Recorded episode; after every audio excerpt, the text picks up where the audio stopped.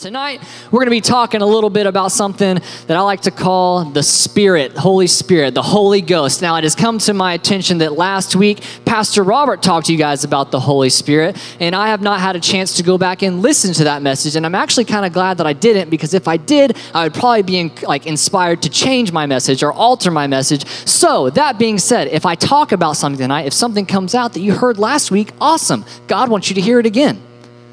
Right? There's nothing wrong with reading the same scripture over and over again. There's nothing wrong with hearing the same word from the Lord because maybe the God of this world is trying to keep something from you, but the God Most High is trying to get something to you. So if something gets repeated, then maybe it's important for your life. But maybe there's some new stuff. Maybe there's some new further revelation. And I hope and pray that you guys get that tonight. Say, I'm going to get something from God tonight. So, the title of my message is I've got the ghost and the ghost has me. Say, I've got the ghost. Say, the ghost has me. Yeah, I like the word Holy Ghost. It sounds so much cooler than Holy Spirit. So, we're going to be talking about the Holy Ghost tonight. Amen. So, we're going to start over in the book of John, chapter 14, verses 15 through 18, out of the Amplified Classic. It says, If you really love me, you will keep Obey my commands. Verse 16, and I will ask the Father, and he will give you another comforter, counselor, helper, intercessor, advocate, strengthener, and standby, that he may remain with you forever. The Spirit of truth, whom the world cannot receive, welcome, take to its heart, because it does not see him or know and recognize him, but you know and recognize him, for he lives within you constantly and will be in you. I will not leave you as orphans, comfortless, desolate, bereaved, forlorn, helpless. I will come back to you. Let's pray real fast. Father God, I just thank you for this message tonight. I thank you for the Holy Ghost. I thank you for the Spirit that lives within us to lead us and guide us in our everyday life, Lord. I pray that as we dig into this word tonight, as we dig into this message, that you will inspire us and that you will encourage us in our walk with you to better understand how vital and important it is to have this relationship with the Holy Spirit. We praise you for it. We thank you for it. In Jesus' name we pray. Amen. So, we recently started swimming lessons with our three and a half year old, and uh, he's been doing okay. Uh, he's finally gotten more comfortable being in the water. He does not freak out by getting in the water. But what's really interesting is, you know, I don't remember learning how to swim. I don't remember what it was like. I just feel like one day I just knew, which I know that's not true. I know I had a, a, a swimming lesson at some point or another, but I feel like I just knew one day. But during this lesson, our the son's teacher, I really didn't know what to call her. I was going to say Emily, but you guys don't know who Emily is. So Emily has got Roman on the side of the pool, and she's playing a game with him called Red Light, Green Light. And he basically, he's sitting there on the, uh, the side of the pool, and when she says, say, when I say green light, you kick your legs in the water, and when I say red light, I want you to stop. And so she's saying green light, he's like kicking his legs in the water, and she's like, uh, red light, he's like, Ugh! And then he's like waiting for it. She's like, green light. He's like kicking his legs in the water. He's going crazy. And then she says, red light. And he stops. And he's just waiting in anticipation. He's just ready for her to say the direction so he can kick in the water again. And I started thinking about it. It's been reminding me like we used to play games like that all the time, like red light, green light. Uh, we had hot or cold. And then I was like, Simon Says. Simon Says is such a weird game because, you know, no one really knows a Simon. We, we used to have a Simon in here. No one knows Simon, he's left. So we don't know Simon anymore. But, but what I thought we could play, we could play a game called Cody Says. So if you guys would do me a favor, I want you to stand up real fast. We're to play a quick little a quick little round of Cody Says. Is anyone familiar with the game Cody Says? Has anyone ever played Cody Says? It's like Simon Says, but instead of Simon, it's Cody. I, uh, yeah, some people say Jesus Says. You want, you want me to explain? Uh, in case for those who've never played Simon Says, when, I, when Simon says jump, you're supposed to jump. And then if Cody says jump, you're supposed to jump. So Cody says jump. Cody says jump. Cody says sit down. Cody says sit down. I want you to jump up and talk about something.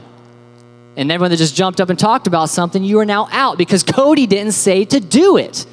So we're gonna play it again really fast. Cody says do jumping jacks. Cody says do a squat. Cody says walk back and forth really fast in place. And then I want you to stop. And all of you that just stopped are now out.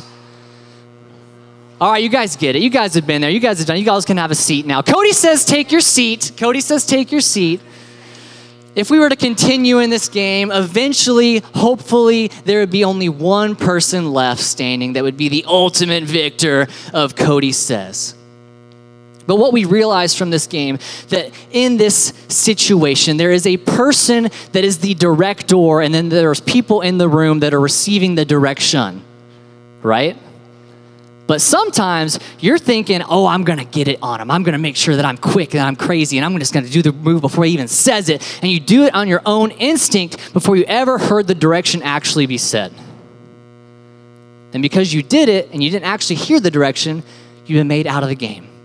Now, I know this is silly. It's a, it's, a, it's a silly way to relate it to the Holy Spirit because God is so good and God is so merciful that when He calls us to do something and maybe we miss it or maybe we didn't hear it correctly and we did something on our own or we didn't do it correctly, we get redeemed and we get restored. And God says, Don't worry, we're going to reset this all together. But what God is trying to get to you guys tonight is He's saying, I am constantly trying to talk to you, I am constantly trying to communicate to you through the Holy Spirit. And I don't want you to do anything outside of my commands because my commands are best for your life. I don't want you to react on your own instinct. I don't want you to react on what the world tells you you're supposed to do. I want you to act simply on what God tells you to do. And that's what the Holy Spirit is meant to do for us. He is meant to be an ultimate relationship companion for our life. And it says some of the descriptors that He is for us is the comforter the counselor, the helper, the intercessor, the advocate, the strengthener, the standby. Those are awesome definitions of a really good friend. Like, if I'm gonna have someone in my life, I want someone that's gonna comfort me. I want someone that's gonna strengthen me. I want someone that's gonna fight for me. I want someone that's gonna stand, be on standby for me if I need something. If I get into a bad situation, they're gonna be there when I call for them. That is who the Holy Spirit is for you. And He's always willing to talk to you. He's always trying to talk. He's always trying to help you. But are we listening? Are we obeying? It says over here in John 16, 13 through 15, it says, When the Spirit of truth comes, he will guide you into all truth. He will not speak on his own, but he will tell you what he has heard. He will tell you about the future. He will bring me glory by telling you whatever he receives from me. This is Jesus talking. And it says, All that belongs to the Father is mine. This is why I said, The Spirit will tell you whatever he receives from me. I was reading this today and I just thought it was so crazy and so interesting because it's so wild that the Holy Spirit only tells you things that is from the word of the Lord. He only tells you things that's of the truth.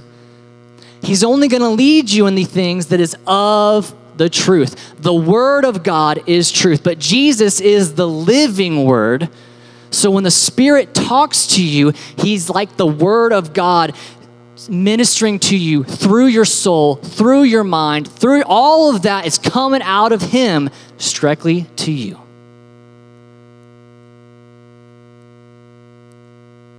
The Word, the truth, through a divine connection of the Holy Spirit coming from heaven straight to you. And the reason why that's so interesting, because I love how it says this over in Psalms 119, 105, it says, Your word is a lamp to guide my feet and a light for my path.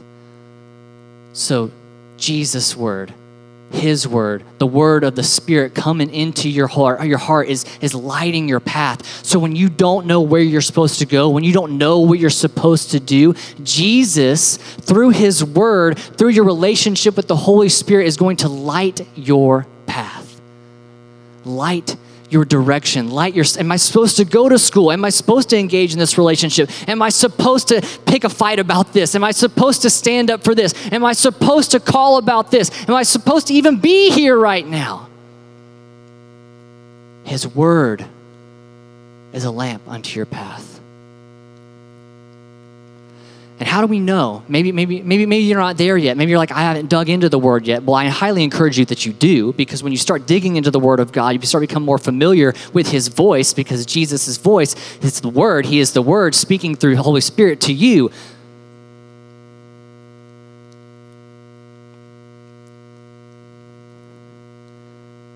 He's constantly trying to talk to us. Through his word. He's constantly trying to help. He's constantly trying to get things to you. So when you start to familiarize yourself with the word of God, you become familiar with the voice of the Holy Spirit. Over in Psalms 119, 133, it says, Guide my steps by your word, so I'll not be overcome by evil. John 17, 17 says, Make them holy by your truth. This is Jesus praying to God. Teach them your word, which is truth. He is constantly trying to keep the truth within our heart. He is constantly trying to keep the truth on our radar because there are things in this world that are constantly trying to tell you that this is truth, this is my truth, but it is not the truth. And the Holy Spirit is meant to bear witness to us when things come in conflict with the truth. And that's why Jesus, when he's talking about the Holy Spirit, some of the, the definitions of him is saying that he's our intercessor. He's the one that's supposed to come against those things that come against the truth. He's supposed to strike a, a chord in your spirit when you're like, that doesn't feel right, that doesn't sound right. It's because the Word of God does not agree with that. You're beautiful the way you are. You don't need to change anything about yourself. You don't need to, to, to start calling yourself something that you're not. You don't need to start saying that you're not who God called you to be, that you're not who God created you to be, because that is not what the Word says. The Word says that you're beautiful in His sight, that you're a masterpiece, that you're created new, that you're wonderful, that you are a child of the Most High. Perfectly fit and able to be used by Him. It says that He's not going to leave us as orphans Verse 18 You are a child of God. I won't leave you comfortless. I won't leave you desolate. I won't leave you helpless. I am coming back to you with the help of the Holy Spirit. He does not abandon us. You're a son and daughter of God.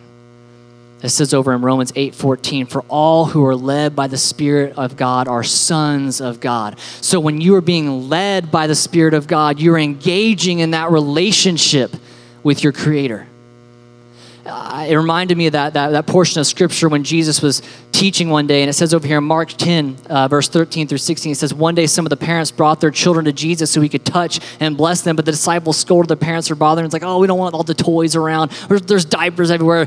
Children are gross. They're loud and obnoxious. Don't go over here. Jesus doesn't want to hang out with them. He's way too cool for kids. So he's like, go back home and give them crackers and stuff over there. And we'll, t- we'll talk grown up stuff over here. But Jesus said, he, was, he saw what was happening. He was angry with his disciples. He said to them, Let the children come to me. Don't stop them, for the kingdom of God belongs to those who are like these children. I tell you the truth anyone who doesn't receive the kingdom of God like a child will never enter it. And he took the children in his arms, placed his hands on their heads, and blessed them. This Holy Spirit relationship is meant to be seen like a mother daughter, father son, whatever way you want to work it out to be, parent child relationship.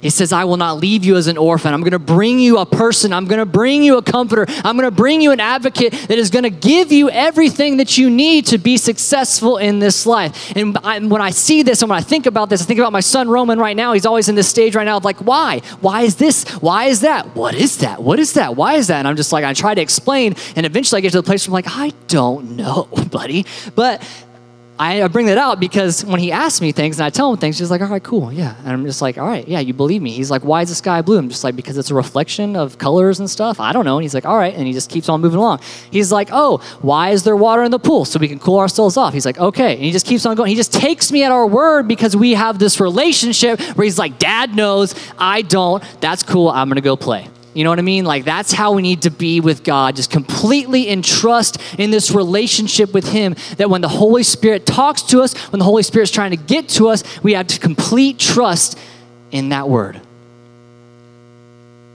We have complete trust when He says, Do not go to that house. Do not talk to those people right now. Do not get in that car right now. Why? Because it is not good for your life.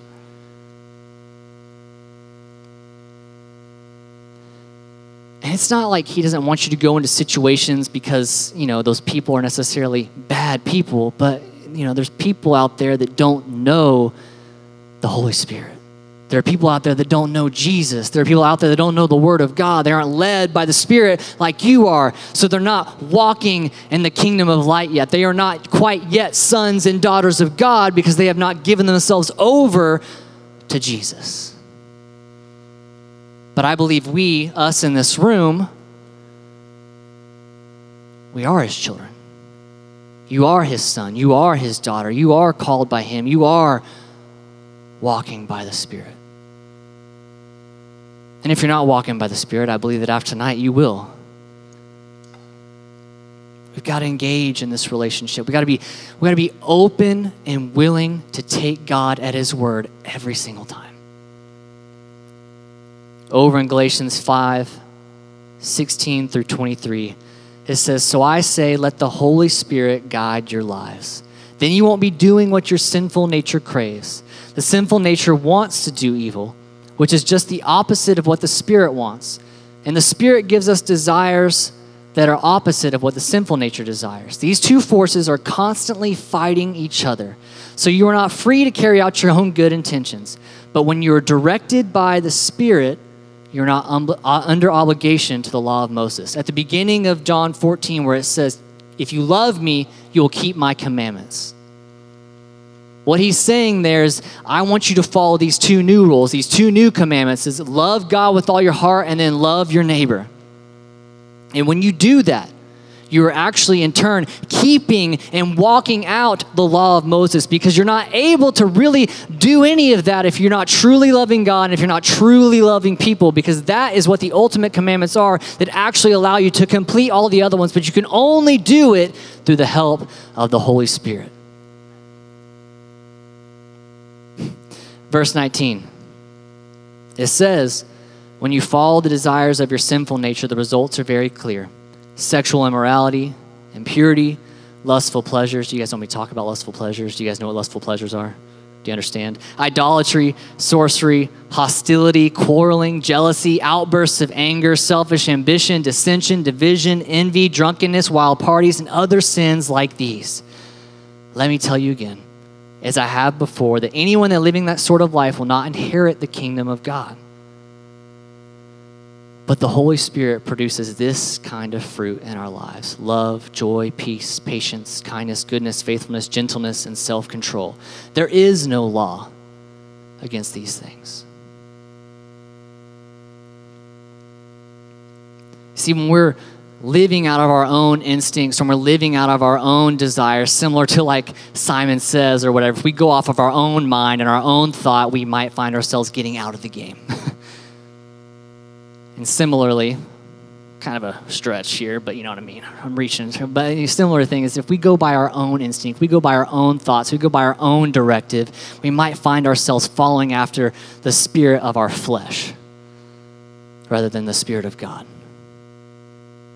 living out of our fleshly instincts, which cause us to get into sexual immorality, that cause us to, to be envious, to be outbursts and angry, and to be bitter, and to not be fun, and to not have a wonderful time, to not be patient, to be ill, and to be sad and empty and unfulfilled.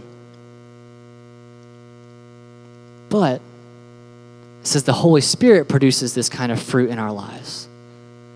So when we follow after the Holy Spirit, we experience love, joy, peace, patience, kindness, goodness, faithfulness, gentleness, and self control. And I feel like I hear people in the room right now, it's like, well, every day I'm trying to be gentle. I'm trying to have self control. I'm trying to love. I'm trying to be patient. I'm trying to be kind. Well, I'm here to tell you that that's what you should stop doing. And you're like, wait, what? No, I, I don't want you to just get up and try to be kind today. I want you to get up and just try to be patient today. I want you to get up and try to follow the Holy Spirit. Because when you follow after the Spirit, that's when you love. That's when you're gentle. That's when you're patient. That's when you have self control. If you try to be patient, you're not going to be patient. Because you're following after your own thoughts of what it's like to be patient. You're falling after your own thinking of what it's like to be loving. Your vision of love might not be what God's love looks like. Your vision of self control might not quite be what God's vision of self control looks like. We need the Holy Spirit. You need the Holy Spirit. The Holy Ghost. That's cool. You need the Holy Ghost so you can produce His fruit in your life you know, I've always heard it like the fruits of the Holy Spirit, but it's interesting that the Bible actually just says the fruit, meaning like this one fruit. It's just the fruit of the Holy Spirit. So it's not like one day you're going to wake up and all of a sudden you're going to get the fruit of patience over your life. You're going to one day and get the fruit of self. No, you're going to start following after the Spirit and you're going to start getting better at all of them because that is the fruit of the Holy Spirit because the Holy Spirit is, is, is, God and God is love. And so when you're following after the Spirit of love, you begin to reflect and bear fruit of love. You see, we as believers, I, I, this is this is twofold because in this, this scripture at the very beginning it says, "If you love me, you will keep my commandments." So, what I'm talking about today, you following the Holy Spirit has, has a twofold situation for your life. It is one, to help you and to protect you, make you successful in this life, help you know what you're supposed to do, where you're supposed to be, where you're not supposed to be. Also, it's supposed to help you reflect Jesus to people. Because when you're following after the Spirit, when you're following after Him, when you're following after His directive, not man's directive, His directive, not your directive, you're able to love God with all your heart and you're able to love your neighbor. Because when you're following after the Spirit, this is the fruit that you're going to bear love, joy, peace, patience, kindness, goodness, faithfulness, gentleness, and self control if you want to be successful in your walk with God, it is imperative that you follow the Holy Ghost. It is vital that you follow the Holy Ghost. If you want to truly share the love that you believe that you've received because you have, then you've got to follow the Holy Spirit. So that way you can be a good example for God so you can be a loving example, a, a good example, a well put together example. And I say well put together because you know what I mean. Like we're, we don't all have it together. We're not always hitting hundreds all the time, but at the same time, we know that when we fall, we can get back up again because God is good. You know, there's a proverb that says even the righteous fall seven times. You know what I mean? Like we still get back up again because of our belief in who God is. So my challenge for you this week is I want you to be sensitive to the Holy Ghost and what He's trying to tell you to do. I want you to wake up every morning and I want you to say, God, help me be led by your voice today. Help me understand and know that the Holy Ghost is for me. Say, I've got the ghost. Say, the ghost has me.